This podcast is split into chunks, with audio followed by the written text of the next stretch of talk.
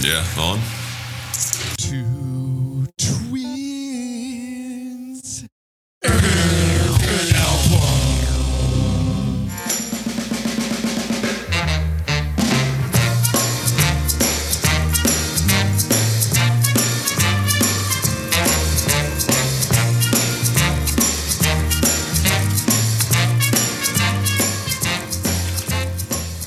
Huey Lewis in the news?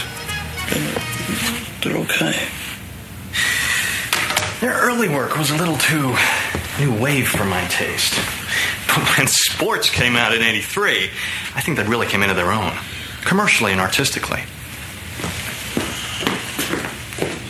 The whole album has a clear, crisp sound and a new sheen of consummate professionalism that really gives the songs a big boost. Yeah. What a great way to kick off uh, episode 20. What do we got? T 28? 29 uh, episodes over. You just got the you heard everything you need to know about That's this it. record. I mean, there you go. There you that's go. that's that's the only review that matters. Patrick Bateman checking in Guest appearance. here on episode 29. Here are two twins and an album. T. That also included just so we're we're sourcing properly. That was Patrick Bateman with a little bit of Paul Allen. Ah, yes, yes. Paul Allen. New card. it's called Bone. And the lettering is something called Silian Rail. I love a- that part. What a what a fabulous and I actually in due time in on this episode uh I'm going to share one of my other favorite um 80s satire films that actually happened more closer to the time period. Um but uh yeah, American Psycho is one of the best I think um satires of the 80s time period that that you could ever get. It's uh hilarious and wrong and just fantastic. It's great. Kind of an 80s theme to uh, today's show. We're going to be looking at uh, Huey. Huey. And the album Sports. Yeah, this is this is a great pick. I'm, I'm excited to talk talk a little Huey. Uh, uh, well, well, I don't know if the episode's going to be good or not because you know we're uh, two minutes in, but uh, great pick nonetheless. Look, nobody should be too cool to dig uh, a little Huey Lewis in the news, right? I mean, if you if you're too cool for that, don't even bring your stuff in here. You know. Yeah, that's a problem. If so, yeah. Well, we're gonna get into sports, but you know the the first sport that we always need to dabble in here, two twins in an album, is the sport that is called round and round.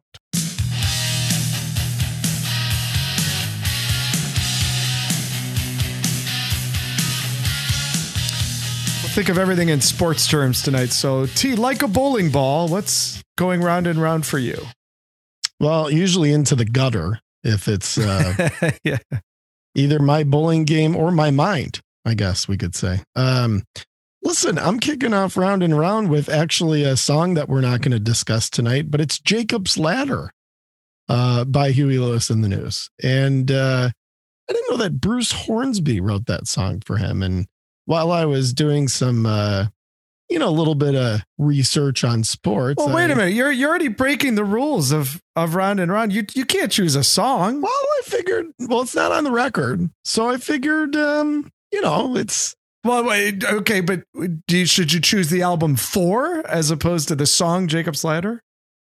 I don't know. I, I I guess so. it's just- okay, then I'll just say the whole album four. You know okay, there you go. There you Uh, which also has uh, what's what's the other? Now I gotta now I gotta think of another song so I can actually make it. Oh, it's got it's got Uh, gigantic hit. yeah. Um, the uh, uh, it's it's it's a great song. It's a hip to be square. Yeah, there you go. Yeah, which is another great one from American Psycho. So, hey, um, let's go with Huey Lewis in the News four, I guess, uh, in a two twins in an album first. We'll go ahead and pick the same band because uh, um, why not? I guess.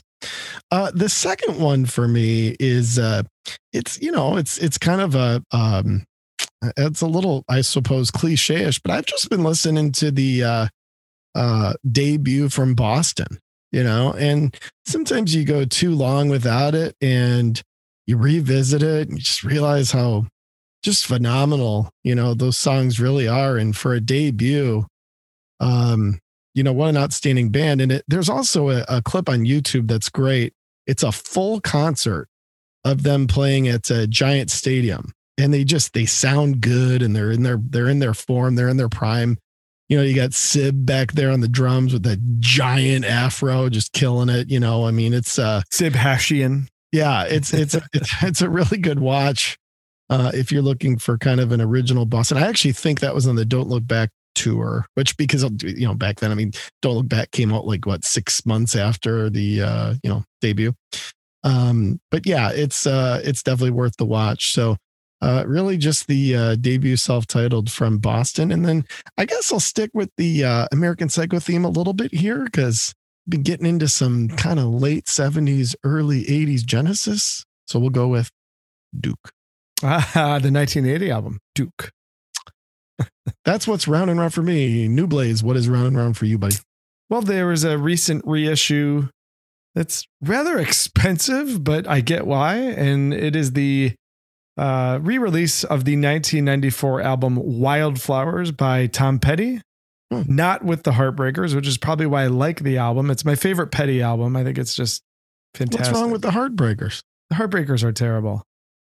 It's like the worst backing band ever. How are they terrible? Oh, they're so boring. What are they? Well, yeah, but doesn't mean that doesn't make them terrible. They're when he did boring. Wildflowers is cool. He worked with Rick Rubin and all these new musicians and actually had a Hmm. drummer who like played, you know, it was, it was, I, I really, I, do you like Wildflowers? Remember we, we saw him on that tour. That was the first time. yeah, Wildflowers is great, but I don't. I mean, you know, God, the poor Heartbreakers. Yeah. I don't dig the Heartbreakers. You're you're really breaking that their hearts. Those guys. I like. I like the news a lot more than I like the Heartbreakers. Let's put it that way. The news were just slightly more important to their band, I suppose, than the uh, Heartbreakers. were. right. Yeah, exactly. Yeah. Uh, next up, amazingly enough, I don't think I don't think this is the first time this has happened, but uh, it's uh, you know the most recent nonetheless. Boston's "Don't Look Back." Oh, were you really? Really? We Yeah. both went with Boston. Ash. So, which album do you like better, the debut or Don't Look Back? If you had to pick top to bottom, The debut's a better album. Yeah. Yeah. I like listening to Don't Look Back because it's a little fresher because I listened to the debut album so much growing up. However, the song Don't Look Back is better than anything on any Boston album. completely agree. I mean that song is just that that song is magnificent. It's you know, un, it's bottom, unbelievable. It was, it was so brilliant. for sure. And then lastly on the list would be uh again, I you know, going with quite a bit of 80s stuff tonight, but uh Knee Deep in the Hoopla, the album from Starship. Sure, why not? and uh really strong album. I know that there's a lot of, you know, Jefferson Airplane and Jefferson Starship people tend to discount th- that era of Starship even though it's far and away the most popular era, but you know, I I really like We Built This City and I love Sarah. I think that's I mean, that's an excellent single. So, you know, I good record, a lot of lot of cool stuff in there. Uh fun to hear Grace Slick sing in such a commercial way. So I, I dig knee deep in the hoopla, man. Damn be the haters. they actually had a couple of great songs too after It's Not Enough. It is a great Starship song, and It's Not Over Till It's Over. It's a really good Starship song. These were kind of minor hits. Well, how about uh nothing's gonna stop us now? I Oh, yeah, mean, of course. Yeah. So yeah, man. Well, there you it's go. funny to it was funny to hear you you know it- we can see each other. Obviously our listeners can't see us. But it was kind of funny just now uh to to not only hear but to see nubs say well what about nothing's gonna stop us now? I mean that's great. And he's wearing a mastodon shirt while he's while he's saying that. I gotta say that nothing sums up two twins in an album better than that right there. But but beautiful wonderful duality of taste right there i must say nub Love that. Great observation. And and and nothing sums up two twins in an album quite like a full examination of the third album from Huey Lewis and the News, which is where we will take things right now as we dive into sports. Right off the bat, I just love the title of the album. yeah it is good yeah You know, it's just so Huey Lewis. I don't know if you've ever watched interviews with him. He is just the coolest, oh yeah like most down to earth, Yeah. guy. He's got like a great like nodding smile sort of Yeah. thing going. I mean, he's he's very good. He's amazing. I mean, smart he and clever. kept his head throughout all. I mean, he's a giant, giant star. I mean, during this time and always kept his humility, kept his head. And I'm sure we'll talk about it, but the way this band cut its teeth and just worked so damn hard to get to where, where they got to, that really shows, I think, in, in certainly the, the personality of their frontman. I got to say, when you said sports, one of the best signs I've ever seen, like when people hold up signs at a sporting event or something, you know, people hold up like, you know, like John 316 or or something making fun of a player or, you know, one of the best signs I've ever seen a fan hold up at um I don't even remember what game it was. I think it was a football game. They just had a sign held up that just said sports exclamation point. That's great. I was like, that is a good sign right there. That's that's worth that's worth the while, worth the time. That's like, you know, to me, still the one of the greatest things in film is in Animal House when John Belushi's just wearing the sweatshirt that just says college. College, yeah. You know, it's like yeah. sports, you know, college. Right, right, right. I love the understated humor. It's so good. but um, you know, I, I don't know, you know, you and I are always exchanging content and links and hey, check this out and listen to this and listen to that. I sent you a link a couple weeks back. I think when we first kind of determined that we were going to do this album. Yeah. Of uh Huey Lewis and the News live show on the sports tour in Japan. Did you watch it? I did. Yeah. Isn't it extraordinary? Like It's I mean, amazing. they were so hot. They were You know, I mean, it's it, it's amazing that the confidence of the band and I mean, this is a band that just clicked on and we've talked about Zeitgeist, right? We talked about it with Limp Bizkit. We talked about it with a few other bands that just captured the moment perfectly.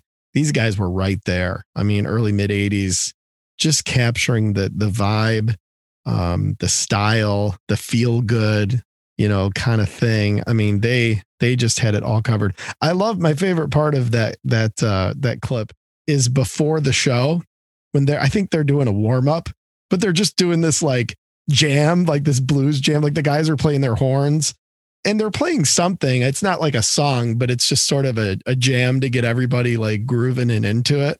And they're showing that at the same time, they're kind of splicing that with the crowd, which is obviously all hyped up for them to come out. And they make a great entrance. I mean, it's a yeah, it was I was glad you sent that over. That was uh that was a great clip. It's a band that's really easy to root for because you always get the vibe that they appreciated everything that they got. Yeah. And you know, there's a there's just kind of a pureness to what they did. And we'll talk. I mean, the, the album is overtly commercial and achieved incredible status as the band would go on to do, but they also went on to really leave that commercialism and go into a place that was very non-commercial. You know, they did like a an old covers album and they went into a lot of blues stuff and they even did dabbled in some jazz and I mean, Lewis in the News achieved like rock star status and then almost immediately rejected it and that gave them some longevity. They're still a, a very vibrant touring act. I went and saw them, you know, a few years back uh, at the, you know, Pine Knob Music Theater, which is like our large outdoor amphitheater here in, in Southeast Michigan. And the place was packed. And, Yeah. you know, people love that they could recognize and sing and dance to every song. And I mean, and the band still totally rocked it. I know Huey Lewis now is having some hearing difficulties and I mean, he's been on tour forever, but you know, still a band that connects with an audience for sure. And I think they're just, there's a workmanlike aspect to this group, you know, and just something that you can really root for. You, you would think this band's from the Midwest and they're very much not from the Midwest, but you would think they are, you know, they just, they kind of have that, that vibe to them. So They do. I mean, in, in terms of how to make it big, these guys cut their teeth about as hard as anybody. I mean, playing clubs and playing, you know, blues and I mean covers and I mean they, they're this was not a um glamorous, you know, kind of progression to the top. And it almost seems like collectively, and you know, they're led by Huey, but the guys in the band are tremendously important songwriters and contributors and all that. And um, it's almost like they kind of said, all right, like we want to sell a ton of records and be huge. So let's just let's just make pop songs. Let's just do it. We we know how to do it. Let's do it. And they wrote this album, which is I mean, I couldn't believe how many of the songs because I hadn't listened to this album in years, and I couldn't believe how many of the songs I knew. I mean, I knew I was going to know a bunch, but I didn't know I was going to know like basically all of them. And it's almost like they did that on this, they did that on four.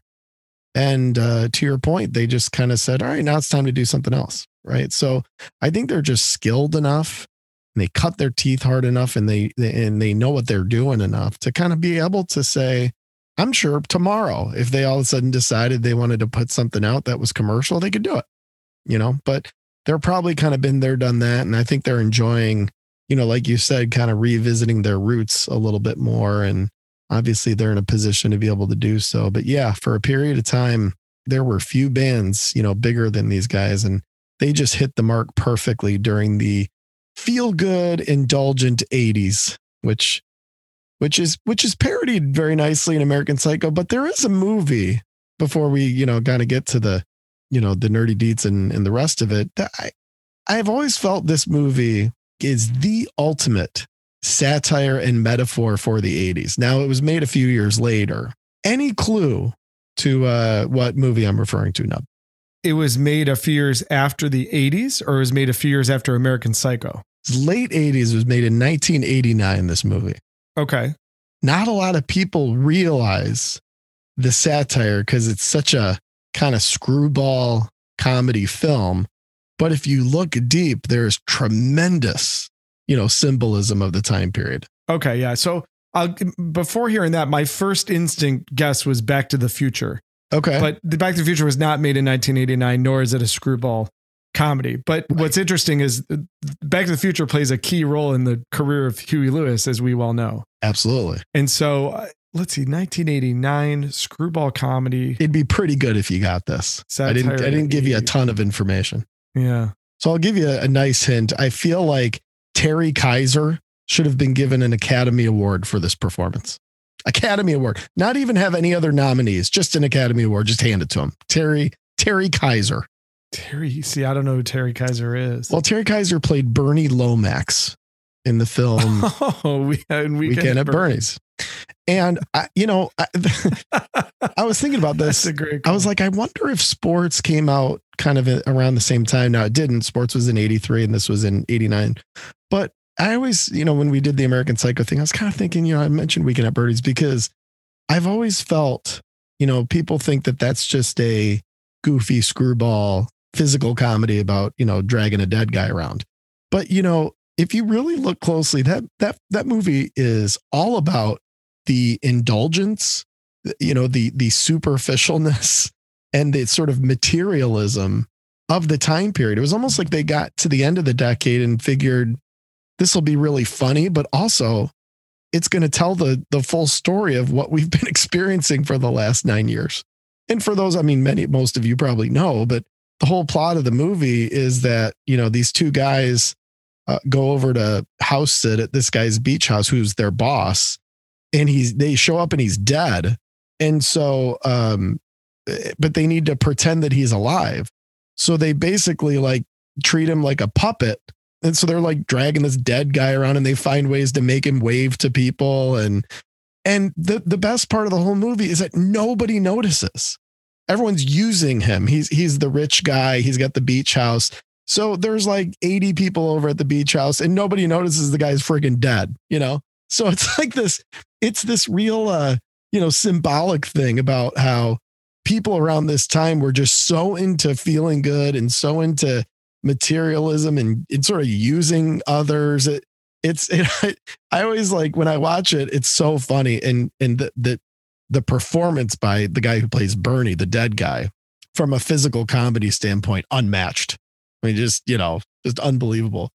But um, that always reminds me of a little bit of the context, much like an American Psycho, which came much later, around what this time period was like. And Huey Lewis captured it. You know, these are feel good songs. These are upbeat. These are toe tappers. The and and you can just really take yourself back a little bit and realize that they were just really capturing that moment. That I think if you really want to get the best flavor for, uh, just watch Weekend at Bernie's. In in my humble opinion. Let's just dedicate the rest of the show to, to the memory of Bernie Lomax. That's right. Indeed. All right, well, let's run the playbook a little bit here and get into uh, some of them nerdy deets done dirt cheap about sports. You want some dirty deeds? Yeah. You want some dirty deeds? All right, so Sports was released on September 15th, 1983, as you mentioned. See, it was recorded in various spots in Northern California, studios in Berkeley, Sausalito, and where the band hails from, which is not the Midwest, as we mentioned, but San Francisco, California. We we talked about the name, just kind of the simplicity of it. And uh, when Huey was asked about it, he basically just said, Yeah, we're guys that are into sports. You know, they're and as you learn, they're huge San Francisco 49ers and um, San Francisco Giants fans. And when you look at the cover, which I love, I love the the cover art for this album on the TV. I don't know if you can notice, but in the top left corner of the bar scene, it's Dwight Clark from the San Francisco 49ers yeah. catching a pass. It's a little tribute to their beloved 49ers here for the guys in Huey Lewis and the News. Well, he only caught one pass his whole career, didn't he? Yeah, yeah. They certainly only show one of. Yeah, I swear he only caught one ball. It was the you know in the back of the end zone, but yeah, yeah. yeah he actually he actually had other catches, did he? yeah, apparently so. Apparently a couple. Yeah. uh, little thing about the cover art that's that's kind of interesting too is they took the picture of it at a place called the 2 a.m. Club, which is a bar that was located in uh, Mill Valley, California it looks like it's a painting or that it's superimposed and it's treated, but it's an actual photograph. And the band had performed there a lot uh, during kind of the early days of of Huey Lewis and the News. And Huey has revealed since, and I think this is hilarious. He was like deathly hungover during the photo shoot for this cover art, and he he thinks about that every time he sees it. He's like, "Oh, I was so hungover from the night before." but they they just kind of captured the guys all kind of sitting around and being dudes, you know, which is a very good image for the news. But I love the bass player, the guy who always had the cigarette in his mouth, who I always called the bass player, but really his name actually is Mario Cipollina. And he's the bartender with the tuxedo on and he's still got the cigarette hanging out of his mouth. And, you know, the the the news, while very few could name them, I mean, you could offer most of the world a million dollars just to name one guy in the news's first and last name. And I guarantee you, you would keep the million dollars for a very, very, very long time. But they're kind of identifiable just because they were so famous, you know, and they were such an MTV band that yeah, they all appeared in the videos. And um, while the name was Huey Lewis in the news, the news themselves are, are really, you know, significant, not just obviously musically and and as part of the band, but um just in the the image of them. I mean, you kind of recognize the guys. Like, oh, I knew what the guitarist looked like, and I knew what the bass player looked like, and the drummer, and all that kind of stuff. But I didn't know their names. So let's just look at those right now. So we mentioned uh, the bass player. On guitar, saxophone, and backing vocals was Johnny Colla. Uh, the drummer, who I actually would have known this guy's name, Bill Gibson, because I kind of became interested in him because he's actually really strong drummer. And uh, when I saw him live, I was really impressed with him. And, you know, he's been playing with Huey forever. Chris Hayes on lead guitar and backing vocals. That guy can really shred, by the way. And Sean Hopper is the keyboardist. And, and again, like all the news except for Mario Cipollina, he also sang background vocals. So, you know, let's give the news a little shout out here. You know, let's name them and give them some credit, right? Well, they deserve it. I mean, if you you know, look at their songwriting contributions on this record and, you know, even on the four record. I mean, you know, th- these were not a bunch of like, I mean, my, my first kind of thought before finding out more here on the news was that they were kind of the, the 12 bar blues types in the backing band. And, you know, Huey'd play the harmonica and they'd sort of back him up and all that stuff. Um, I'm sure there was still some of that, but no, these guys wrote, I mean, these are pop songs and they wrote most of them. I mean, there are a couple that had songwriters, one of them on this record, um, and a couple on four. But, you know, the rest of them, I mean, big, huge hits written by these guys in the band. So they had chops to not only, you know, kind of come up with what was mostly blues stuff and then some new wave stuff, as is noted by our friend uh, Patrick Bateman there during the intro. Um, but obviously, these guys knew how to write hooks and pop melodies, and boy, they sure as hell executed on that here. So the album was it can only be described as wildly successful. Uh, it was seven yeah. times platinum. It ended the year ranked number two on the uh, Billboard year end chart. Now I don't know for a fact what number one was. I I would guess it was a little album called Born in the USA, but I don't know for sure. It Could have been an album called Thriller too, right? no Thriller wasn't uh, 1984. Oh, oh, Born in the USA came out in '83. Born in the USA came out. Well, Born in the USA came out in 84. So, well, I guess on year end, that you might be right on year end album chart. So maybe it wasn't. What year did Thriller come out, T? So quick research here Sure. uh, from the, from our research department. Yeah. Uh, Thriller was actually it was the top selling album of 1982 in in its first two months, and it was also the top selling album in 1983.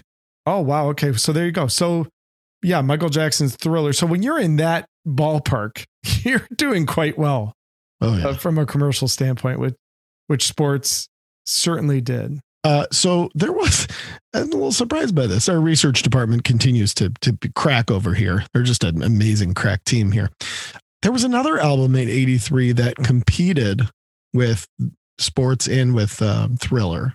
Uh, sold eight million copies. Care to guess? 1983. 83 was so the year of singles. I mean, it was When you think about it, it makes sense, and it was led by a gigantic single. 1983 had so many hit singles. I don't know. Is there any sort of hint you can give me without giving it away? let's see.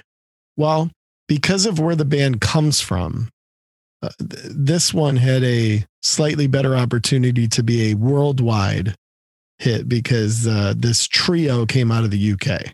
Trio, 1983. I don't know, T. Trio from 1983. Synchronicity, uh, 8 million Wow. copies and actually flirted with number one for a bit um, in a year where clearly there were some powerhouses. But yeah, I was surprised to see. I mean, it's a great record, obviously, but yeah, that one sold. I love synchronicity. I do. So, uh, so that wraps up the the nerdy deets for sports, T. So I, want to hear your Huey Lewis in the news story because this album actually holds a really significant place in in my uh, collecting and musical history. But I want to hear your story. So why don't we do that? And when we get into the uh, wondrous stories, here we go.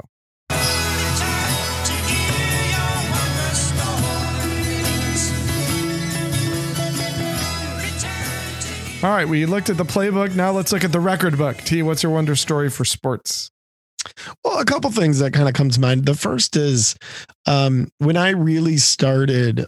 I mean, I, I've written songs pretty much my whole life, but when I really kind of hunkered down and started writing and recording from a sort of DIY standpoint, and I think really kind of taking some of my ability to kind of record effectively to the next level was when I first got Logic. I think it was to, uh, the, the Apple program. I think it was called Logic Express at the time. I was living in New York City and I used to, I would set up in the corner of my little apartment and, uh, and I, you know, had a MIDI keyboard and a guitar that would actually plug directly into the computer, which is kind of weird. Um, didn't sound great, but it got the job done. You know, they had amp effects through Logic and all that. And so I, um, the, the, way I learned, cause I'm not really good at like reading instructions and that sort of thing. You know, it's just Yeah. not really, not really my bag, you know, to like uh, actually like read up on things. So I just like kind of do them and that's how I learn. Usually why it takes me a long time to learn things. But, uh, I basically learned Logic by recording two initial cover songs because I figured I'll do a cover song that way I don't need to worry about making it sound like particularly good or anything. And I did uh, a version of Love is a Battlefield by Pat Benatar. And then I did a version of Heart and Soul by Huey Lewis. And I remember sending it to you and kind of saying, Hey, I think I'm figuring out how to use this equipment. Here's this dumb version of uh, Heart and Soul. And you were, you were actually like, that's pretty cool. And to this day, when we play Andrews Orange gigs, we, we play our kind of full band gigs, we actually have dusted off this version of Heart and Soul and we play it and very well received. It's kind of a jammy sort of version of it. So, uh, It's sort of like uh, Huey meets Slayer sort of version of Heart and Soul. You know, we really, we really get the metal out of that one. yeah, I've got a cut of it here. I, mean, I can, uh, Yeah, yeah. Everybody's got to hear this for sure. kind of cue it up. So this is, uh, I mean, this is a demo from.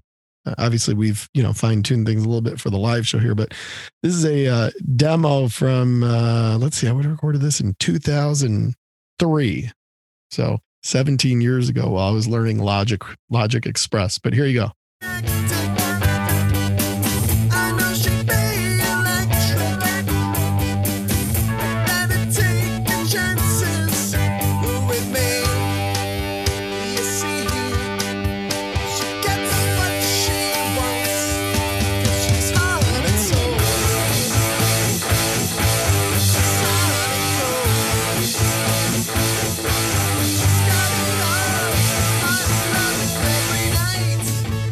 Yeah, baby.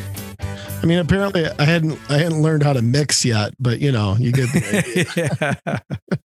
So, um, so yeah, heart and soul always kind of, you know, I always think of that. And the other thing I always think of with Huey, you kind of, you know, you talked about the album cover, just Huey's kind of big face, you know, on the cover.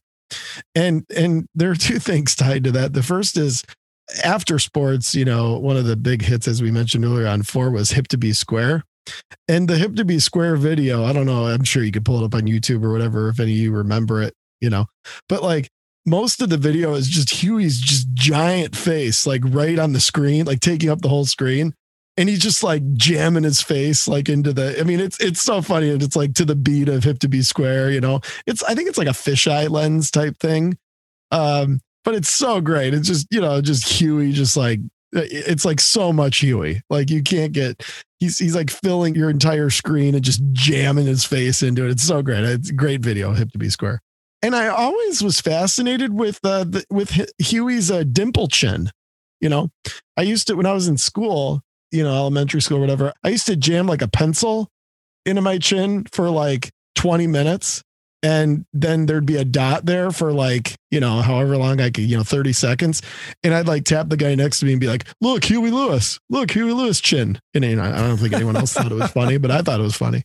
Um, but yeah, the dim the dimple chin always kind of amazing. I mean, I if so, you did like a list of the most famous like butt chins, you know, he would be up there. yeah, I mean, it's it's incredible. So great harmonica player, great songwriter, great musician, great guy. But I think the butt chin is really what fascinates me the most, and uh, that's my wonder story. So, I, all right, see, here's a little Nubs history. So, what is the first record album that I ever owned? On cassette or I know uh, this would be on vinyl. Yeah, oh, on vinyl? yeah. What was my first record album on vinyl? Quiet Riot, That's right. Quiet Yeah. Riot Metal. Metal Health. The third album I ever owned was actually on cassette, and it was Genesis Invisible Touch.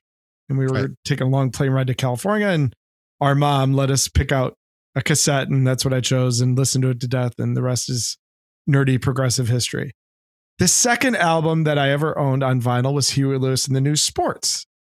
And I had, I think I got it, you know, the following Christmas or sometime around then when I got the Quiet Riot album. So just owning this, holding it is a good memory, you know. There were just so many hits that came from it that it was an album that was great to own. And again, MTV is part of this story. You know, MTV played a large role in in this band. And we've already mentioned like there's strong imagery with the band, but like they're not, you know, they're not mo- like supermodels or rock stars or anything like that. They're really just normal looking dudes. Um, but there was still something uh, with them that connected and resonated, you know. And so just the memories of seeing them on MTV and they had a hot time. You know, there there were two or three years there where Huey Lewis and the News were about as big as anybody else, right? If you Yeah. look at just pop rock.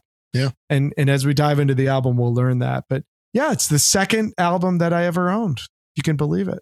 You know? Well, and I do think the cover is super appropriate, and because they were a bar band, you know, they they the these guys, you know, they did not have the silver spoon of of rock and roll. And to your point, they weren't, you know, glamorous dudes. They were just guys that could play, and they played in the bars and played in the clubs and came up the hard way. Um, so yeah, it's kind of cool that they continually never let themselves either from an attitude perspective or from an image perspective, you know, lose track of their roots and how they came up. And, you know, all those things are important, particularly through the 80s when you, I mean, goodness, if you can imagine the indulgent opportunities these guys had as they were one of the biggest bands in the world, but they always stayed true to themselves. And I think that's, you know, part of why they they were beloved then and continually beloved now.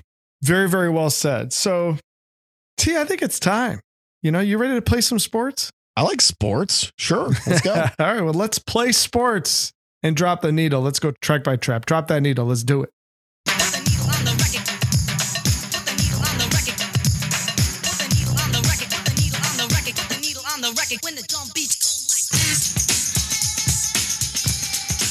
T, some songs are just born to be openers. And that's how you would describe the opening of sports with the heart of rock and roll.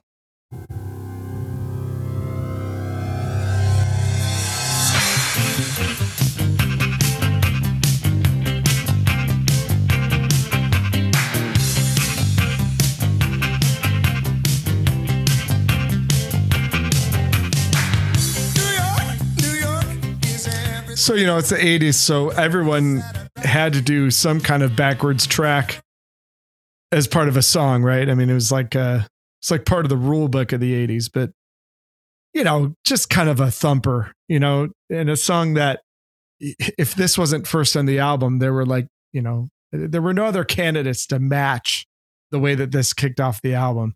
It's far from my favorite song on sports, but it's just such a, you know, perfect opener, you know, and rhythmically it's got a lot of credibility and, you know, the riff is strong and Huey kind of sings a really catchy melody over the top. So kind of quintessential Huey Lewis in the news. Do you say? Well, and the city shout outs. I mean, come on, you know, you get Cleveland in there, you get some Detroit. You know, this is this is definitely an ode to, you know, blue collar rock and roll. And uh yeah, they capture that lyrically and they capture that musically here. Great, you know, great way to kick this one off. Sets the tone for what you're about to dig into. And just fun. You know, I mean, that's a, the cool part about Huey Lewis in the news is that, you know, it's just fun music. You know, like I said earlier, it's the type of stuff you can go, you know, on a weekend night at an outdoor concert venue, as so long as we're not in a, you know, pandemic and just enjoy it. You know, and the heart of rock and roll is just a really easy song to like. It'd be a difficult song to like fall head over heels in love with, right? Like, I don't think it's that type of jam, but it's certainly a jam nonetheless. And it sets up, we already heard this song once on this episode, right? Uh, yeah, let's get into it heart and soul.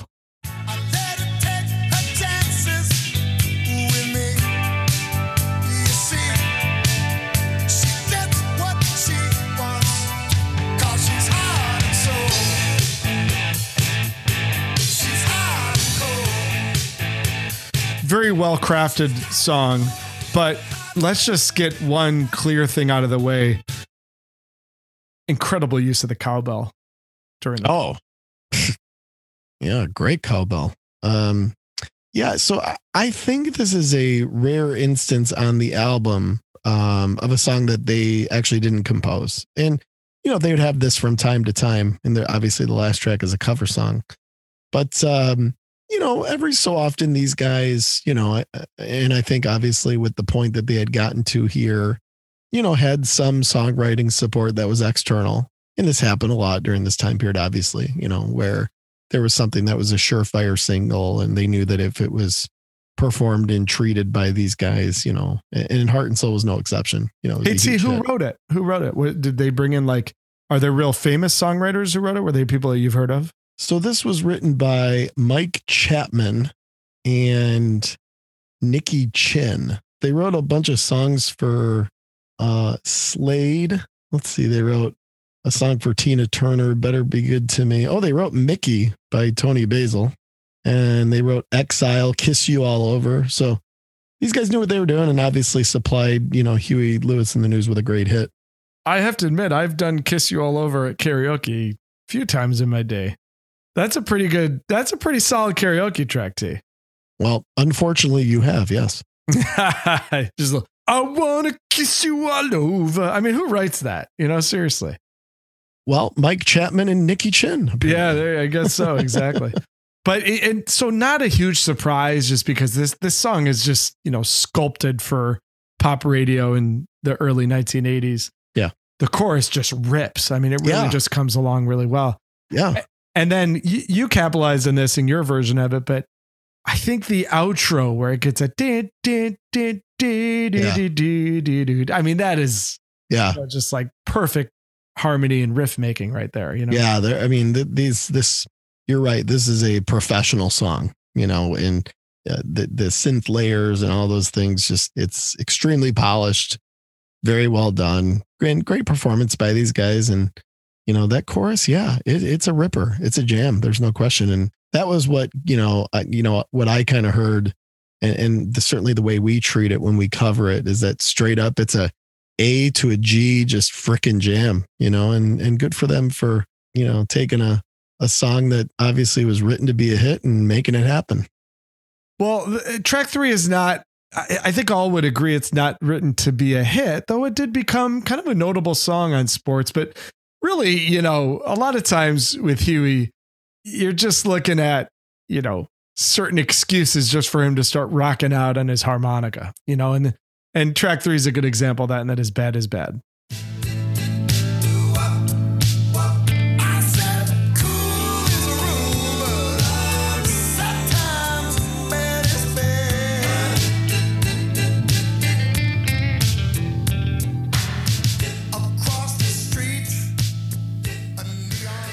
Know, it doesn't stand up with the other songs from any sort of hit or memorable potential.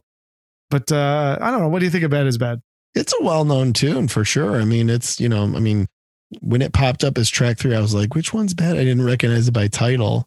And yeah, it's like, oh yeah, I know this one. It's a good track three. You know, you're coming off two surefire hits and you got another one on the way. you know, it's it's kind of a nice one to stick in there. Again, you know, a, a band that that I think enjoy certainly wasn't afraid, but even enjoyed, you know, revisiting and reminding you of their roots, right? Blues band, kind of a, you know, to your point, the harmonica stuff. They they had this ability to be a pop band on sports, but also stay true to what they are. Bad is bad is kind of the best example of that. Um, but yeah, it's a song that a lot of a lot of fans of the band, a lot of fans of this album really love. Wouldn't guess this, but Huey Lewis actually wrote this when he was collaborating with Phil Lynott from Thin Lizzy, which number one, very cool that that was at one point a, a songwriting combination. I, I don't know the details of it if Huey at this time was just trying to make it as a songwriter or what the situation was, but the two were working together and this sort of came out of that. And you wouldn't think that, you know, it's, I don't think Thin Lizzy when I hear this song, but clearly there was some creativity going on there that led to, you know, just a different kind of rhythm and a different kind of melody, which Thin Lizzy's kind of fam- famous for, you know. Yeah, and I think that Phil used to do a version of this song that was more upbeat because he liked it so much, you know. So um, I'm sure they toured together or crossed paths at some point. But uh, yeah, pretty cool that this, you know, unlikely pairing of, you know, Phil from Thin Lizzy and Huey, you know, kind of came about. And I think it's kind of cool that he took a liking to this song in particular and even kind of came up with his own arrangement of it. All right, track four, uh, which sparked a little controversy, even while being a massive hit. To me, that was one of the great intros. I just love just the first couple notes. I don't know, Maestro, what you have queued up, but I love the way the song enters, and that is I Want a New Drug.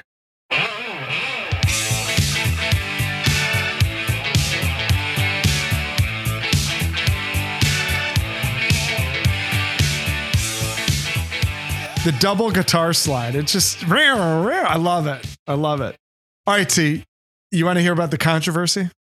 Oh, yeah. Huey Uh, drama? Yeah, let's go. very controversial, but Huey actually made more money off the song than he probably intended to because, you know, 80s music was just full of ripoffs, you know, ripoff artists. And this song is the source of really one of the great ripoffs of all time. And luckily for Huey, he caught it and he took a little action on it. So why don't you spin for me real quick? Just go ahead and spin that, you know, the kind of the middle of that song or even right where you left off. But let's just hear a few more seconds of I Want a New Drug and just see if you can pay attention to the bass line.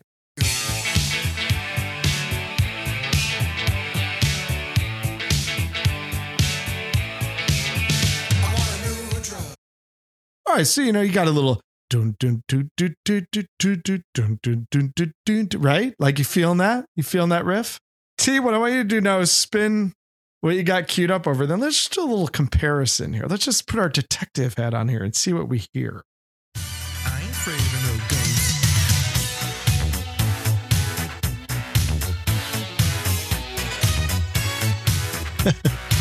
Ah eerily similar, isn't it? And not to mention the two songs came out like in the same year virtually. I mean, it was these were not that far apart from one another. So uh Huey Lewis did what most kind of working musicians at the time would do, which is sue the living crap out of Ray Parker Jr. And the two were able to uh, create some sort of settlement where Huey was paid some chunk of change Oh, so this case, so it was proven that this uh, was written first, and yes. Ray Parker. So who who got the songwriting credit on Ghostbusters? Is it Ray Parker? Well, yes, it, it was originally Ray, Ray Parker Jr., but and I don't know. Again, these things would all come down to the settlement. So, it, in some ways, Ray Parker Jr. might have to acknowledge that he sampled or borrowed from Huey Lewis. So, as part of the settlement, you might have had you know Huey Lewis's name added to it, but I I'm sure that's not what happened because there were financial Oh. terms. Yeah, interesting, interesting. so yeah so here all this time we're just listening to the song you know in our you know five year old or six year old or whatever at the time ears and not really thinking about just the incredible similarities between these two huge hits and ghostbusters was you know a giant hit as was i want a new drug so controversy aside and stolen bass lines aside what, what are your thoughts on i want a new drug I, I think this was a song that was a little for me it was a little harder to absorb this one as a as a kid listener as a younger listener but in time i've i've certainly learned to appreciate it quite a bit more. You know, I mean, do you think maybe they just say, ah, you know, we're all making obscene amounts of money off all these dumb songs anyway. So you know, maybe we should maybe we should just not make a big deal. But hey, oh well, I guess Huey saw the opportunity to get a few points for uh every time Ghostbusters gets spun. And hey, you know, why not? I mean, plagiarism is plagiarism. Obviously, it got proven that that was the case. Um, yeah, I think uh, I want a new drug is is pretty cool. Again, it's kind of a rocker, great horns and sax and all that stuff at the end. You know that again, this is more I think of, of Huey kind of uh, at his roots. it's a really tight composition. Rhythmically it's got that kind of pound to it. Not too far from you know the opening track but the, just the musicality comes through. It's simple but it's really musical. And i think that's what stands out about the whole album. I mean it's it's so pure in its simplicity super musical though too you mentioned the horns i mean there's a lot going on in this song and and all with a very catchy driving beat so good that ray parker jr decided to uh, commit highway robbery and, and put on the Ghostbusters soundtrack. So He just borrowed it. He just borrowed just it. to borrow. Yeah, Yeah. Just just a loan, loaner. it's fine. Exactly. So that ends side one. That's a not a bad little side one when you think about it. So you flip that record over, and side two opens with you know you mentioned earlier you there were some some songs on the album that you didn't realize you knew as well as you did. I'm uh, the first one that came to my mind was probably this one. I thought, oh, I bet you what stood out to him was was track five, which is "Walking on a Thin Line."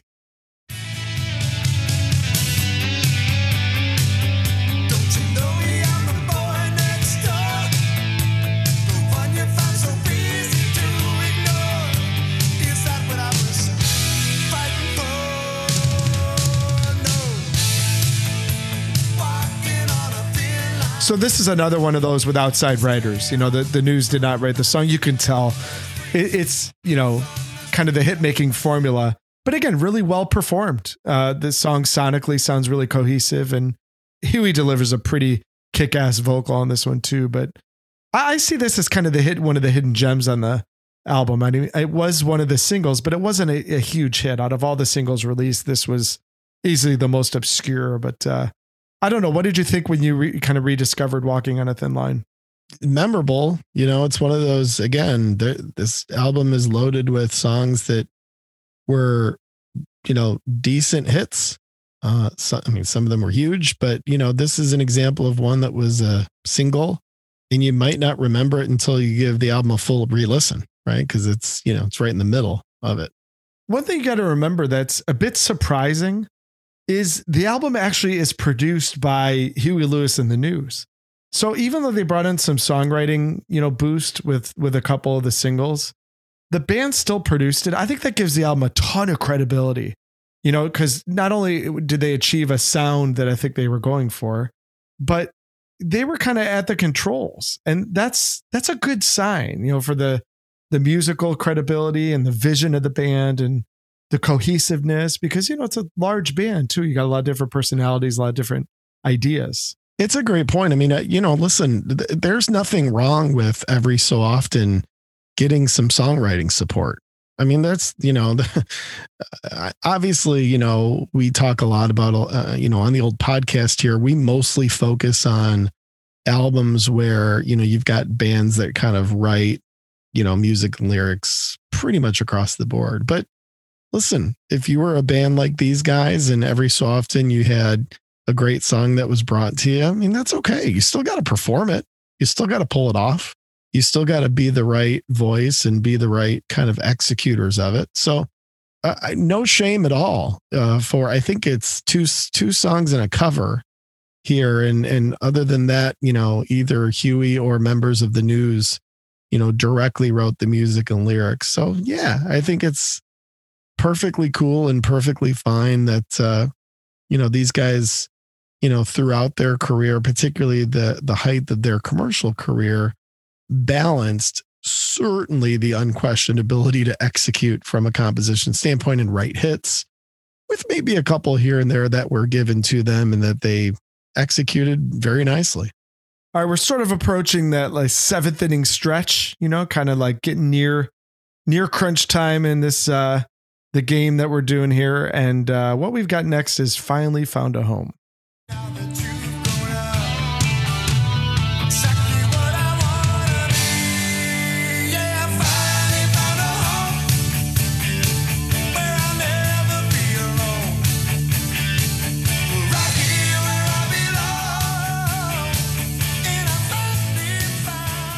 It's a you've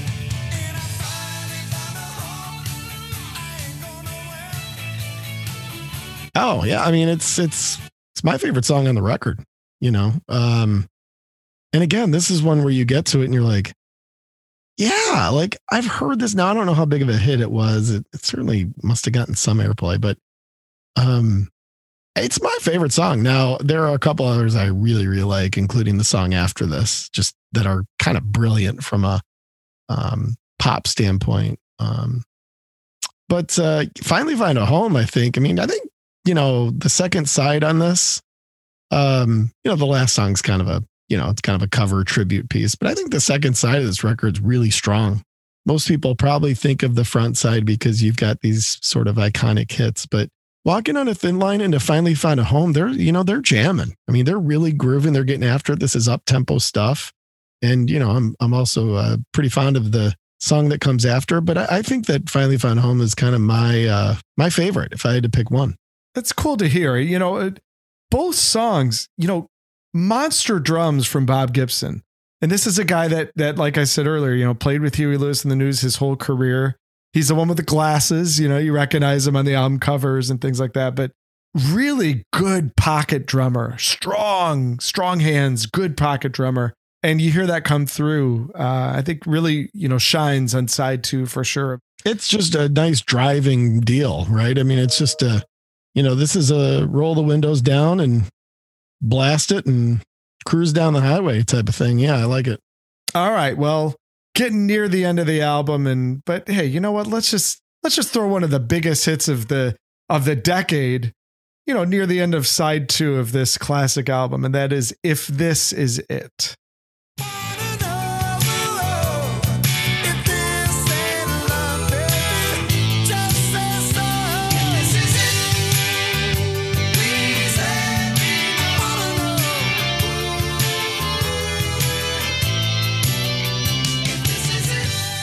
You know, it's it you know a song is in the lexicon when when you say the title, you want to say the melody. I mean, it took a lot of discipline for me to say if this is it. Cuz really Yeah. what you what you want to say is if this is it, you know. yeah, totally. This this is a song that I was not crazy about when I was young. I found it a little annoying. Yeah. It wasn't really in my fabric.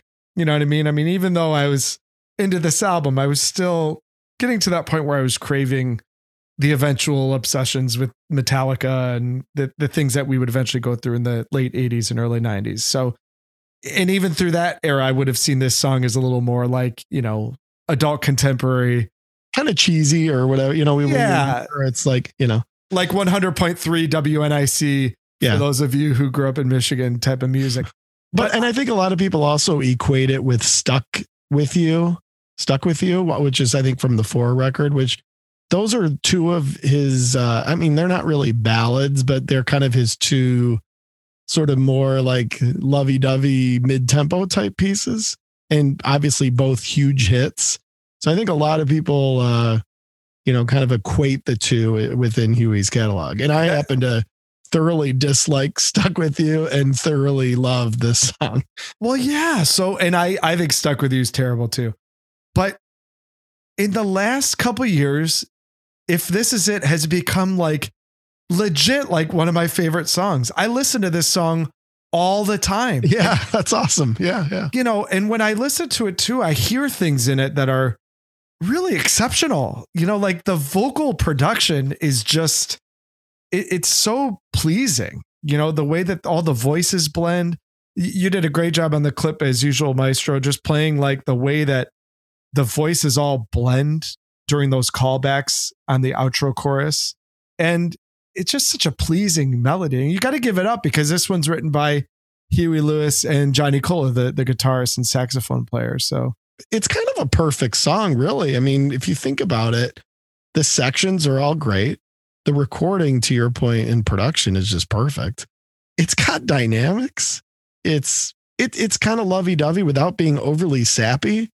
The the outro's great. I mean, it's a tell me one thing that that you'd change if you were at the mixing board and you could do whatever you wanted to make this song even just a tad better. I mean, I Yeah. think it's I think it's pretty much perfect.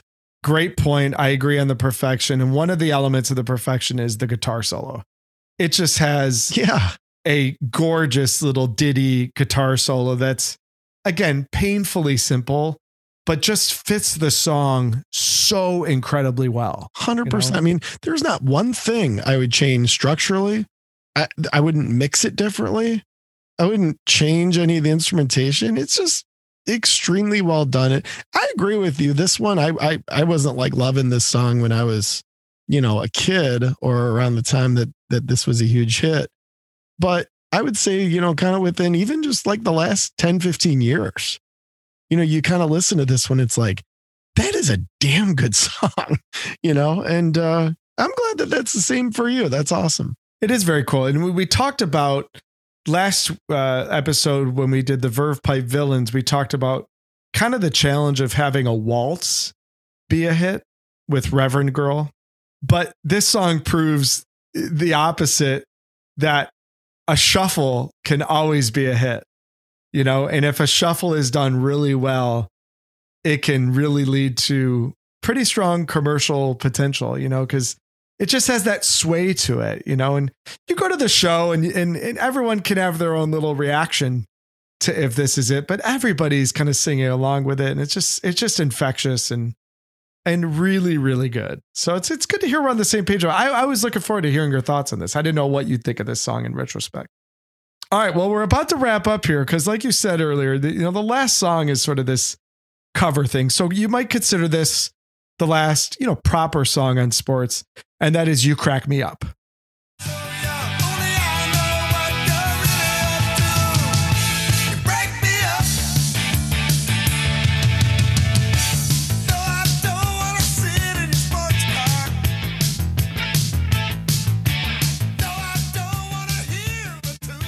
Nice use of the uh, synthesizer here.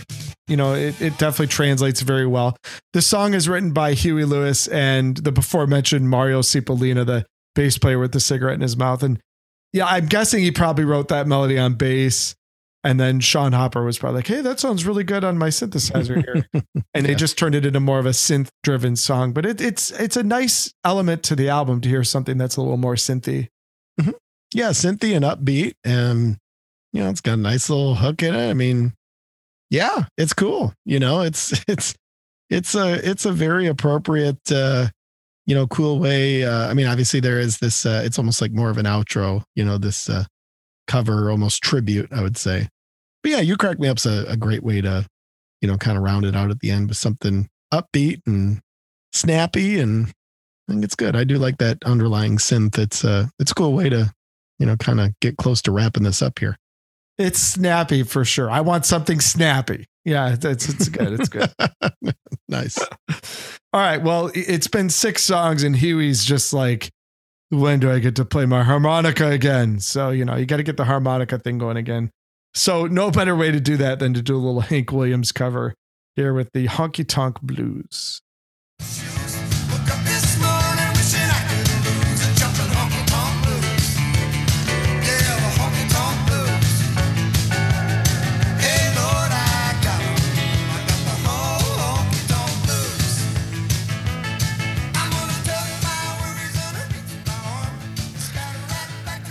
Not the greatest way to conclude the album just from a listener standpoint, but like we've said many times, this band always stayed true to its roots and its musical interests. And I'm sure they hit a point where it's like, guys, we got enough hit singles on here. We could pretty much do whatever we want with track nine. And they certainly did whatever they want, but they, they were having fun. You got to give them credit for that. Agreed. It's a it's an ode to I would assume one of their favorite, you know, country jammy kind of artists. Uh gets the harmonica out to your point. You know, I kind of feel like You Crack Me Up is a little bit of a nod to their sort of previous era that was a little bit more new wavy, you know? And uh and this is a nod to, you know, kind of them coming up playing the rock clubs and the blues clubs and the bars and all those things that these guys cut their teeth on. So cool way to close it up. Nine tracks to your point earlier. You said seventh inning stretch. It's kind of like nine innings. And uh, this one's the closer and top to bottom fun. So closing it out with honky tonk blues makes sense. Yeah, what did uh, Patrick Bateman called it slick or what, what did he say during the clip? But it's uh, you know, pretty fair assessment. I mean, you conclude this album and I think any focus group would have been very pleasing to a record executive at the time. I mean, you, you would listen to this no matter what kind of listener you were, whether you like top 40 stuff or rock and roll or whatever your fancy was. I'm sure people left the initial listenings to this album and said, yeah, that's going to be a huge hit. You know, this, this was sort of a commercial no brainer. And I'm sure that upon release, Chrysalis Records was like, yeah, we're going to make some money off this one for sure. And I, obviously they did. All right, T. Well, we don't make any money for our analysis, but, you know, let's do it nonetheless. So, uh, a lot of albums in the 80s. We've referenced some of those throughout the show here. We've, we've kind of made some references to different albums that came out around this time. So it's a highly saturated era of music with tons of hits.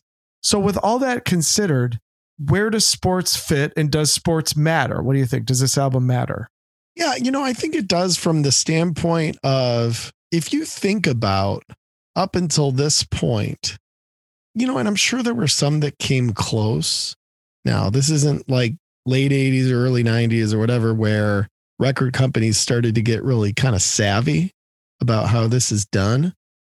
I bet there aren't a ton of records, rock, pop, disco, metal, whatever else was going on around that time that just were loaded with hits in this way, you know, and the the kind of saturation nature of a band that could put together something as efficient as a nine song album where seven of them can legitimately be radio hits, legitimately. Had to be unique to the time.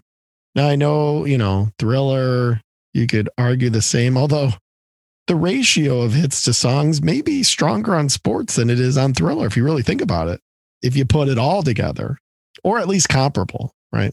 The fact that it was so competitive against a backdrop of the best selling album of all time. And you know obviously some strong ones that we mentioned. I mean this was a competitive year.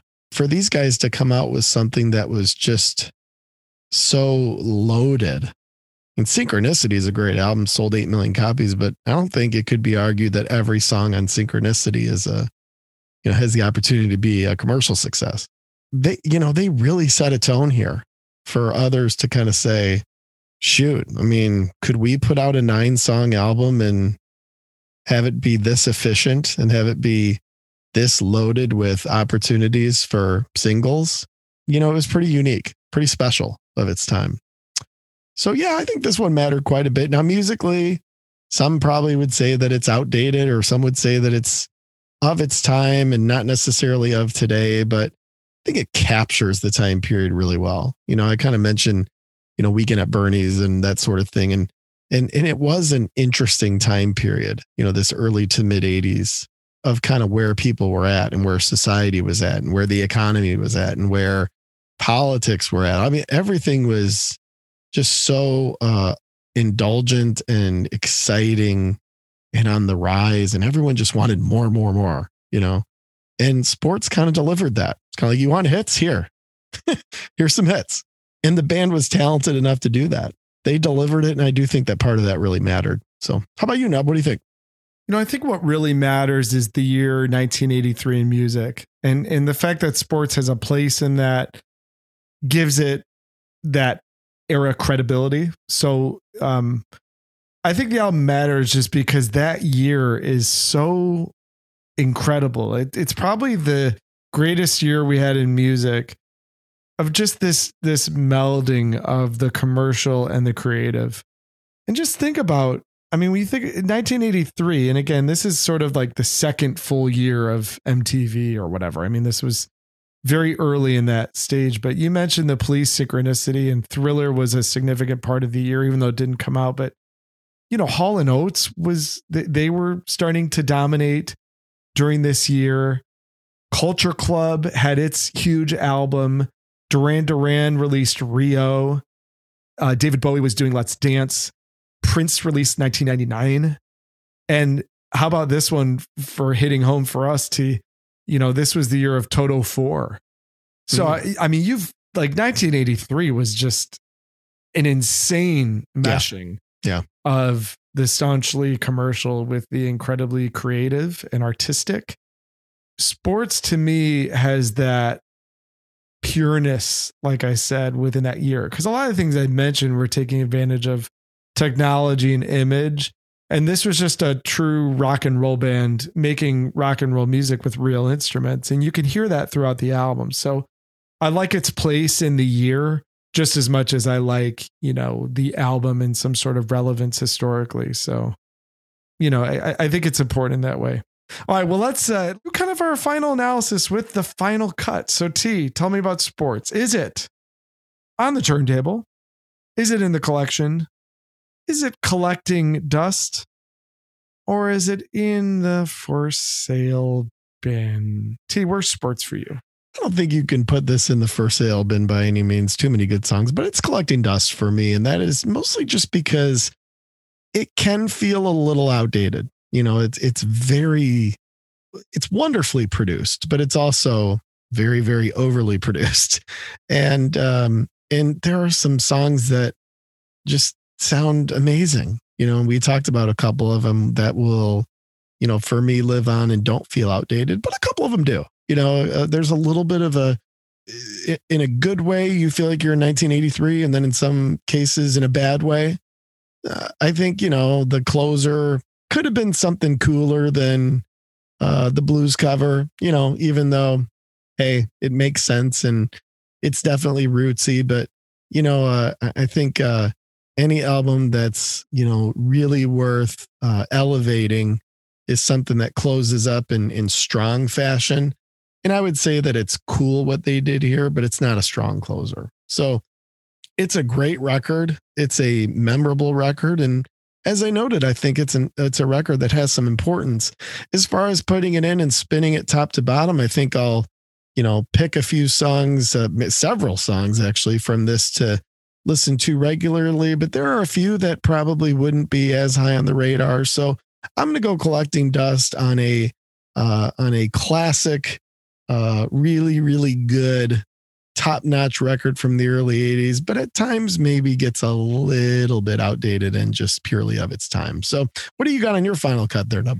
I like that take. I think those are all really, you know, thoughtful explanations. I've got it in the collection because I think it should be part of a collection. You know, I think if you're going to have some of the kind of trademark sounds of the 80s, I think Huey Lewis and the News is important because so many people just associate the 80s with, you know, synth pop and, uh, you know, a lot of the things that were going on image wise. But in the end, you just, it was just like any other decade. You had some extraordinary musicians honing their craft, and Huey Lewis and the News uh, represent that for me. But it wouldn't be on the turntable, probably for all the reasons you said. But the reason why I think as an album it's in the collection is because of the top to bottom aspect. It's sequenced very, very well. Yeah. Both sides bring you a lot of fun. I think, you know, the first side with Heart and Soul, the second side with If This Is It. And they're all surrounded by, you know, songs that you want to hear. And and after all, that's what really it's all about. I love that it's nine songs, very tight, Yeah. very focused effort. You know, the last song does what it does, but aside from that, it- it's it's just a very very well thought collection of songs that represent a band probably hitting its peak you know because you could say between this and Fore the band is really peaking. And so for all those reasons you know i think it's in the collection. I think people should want to own this album. I think this is you know you could achieve a lot of these songs on a compilation or in a playlist but to me the album is a strong enough period piece for a very special year in music 1983 that you should pick it up and listen to it. It'll make you smile you know? Absolutely. All right, T. Well, let's wind sports to a close. Let's do a little post game interview here, a little post game with our traditional.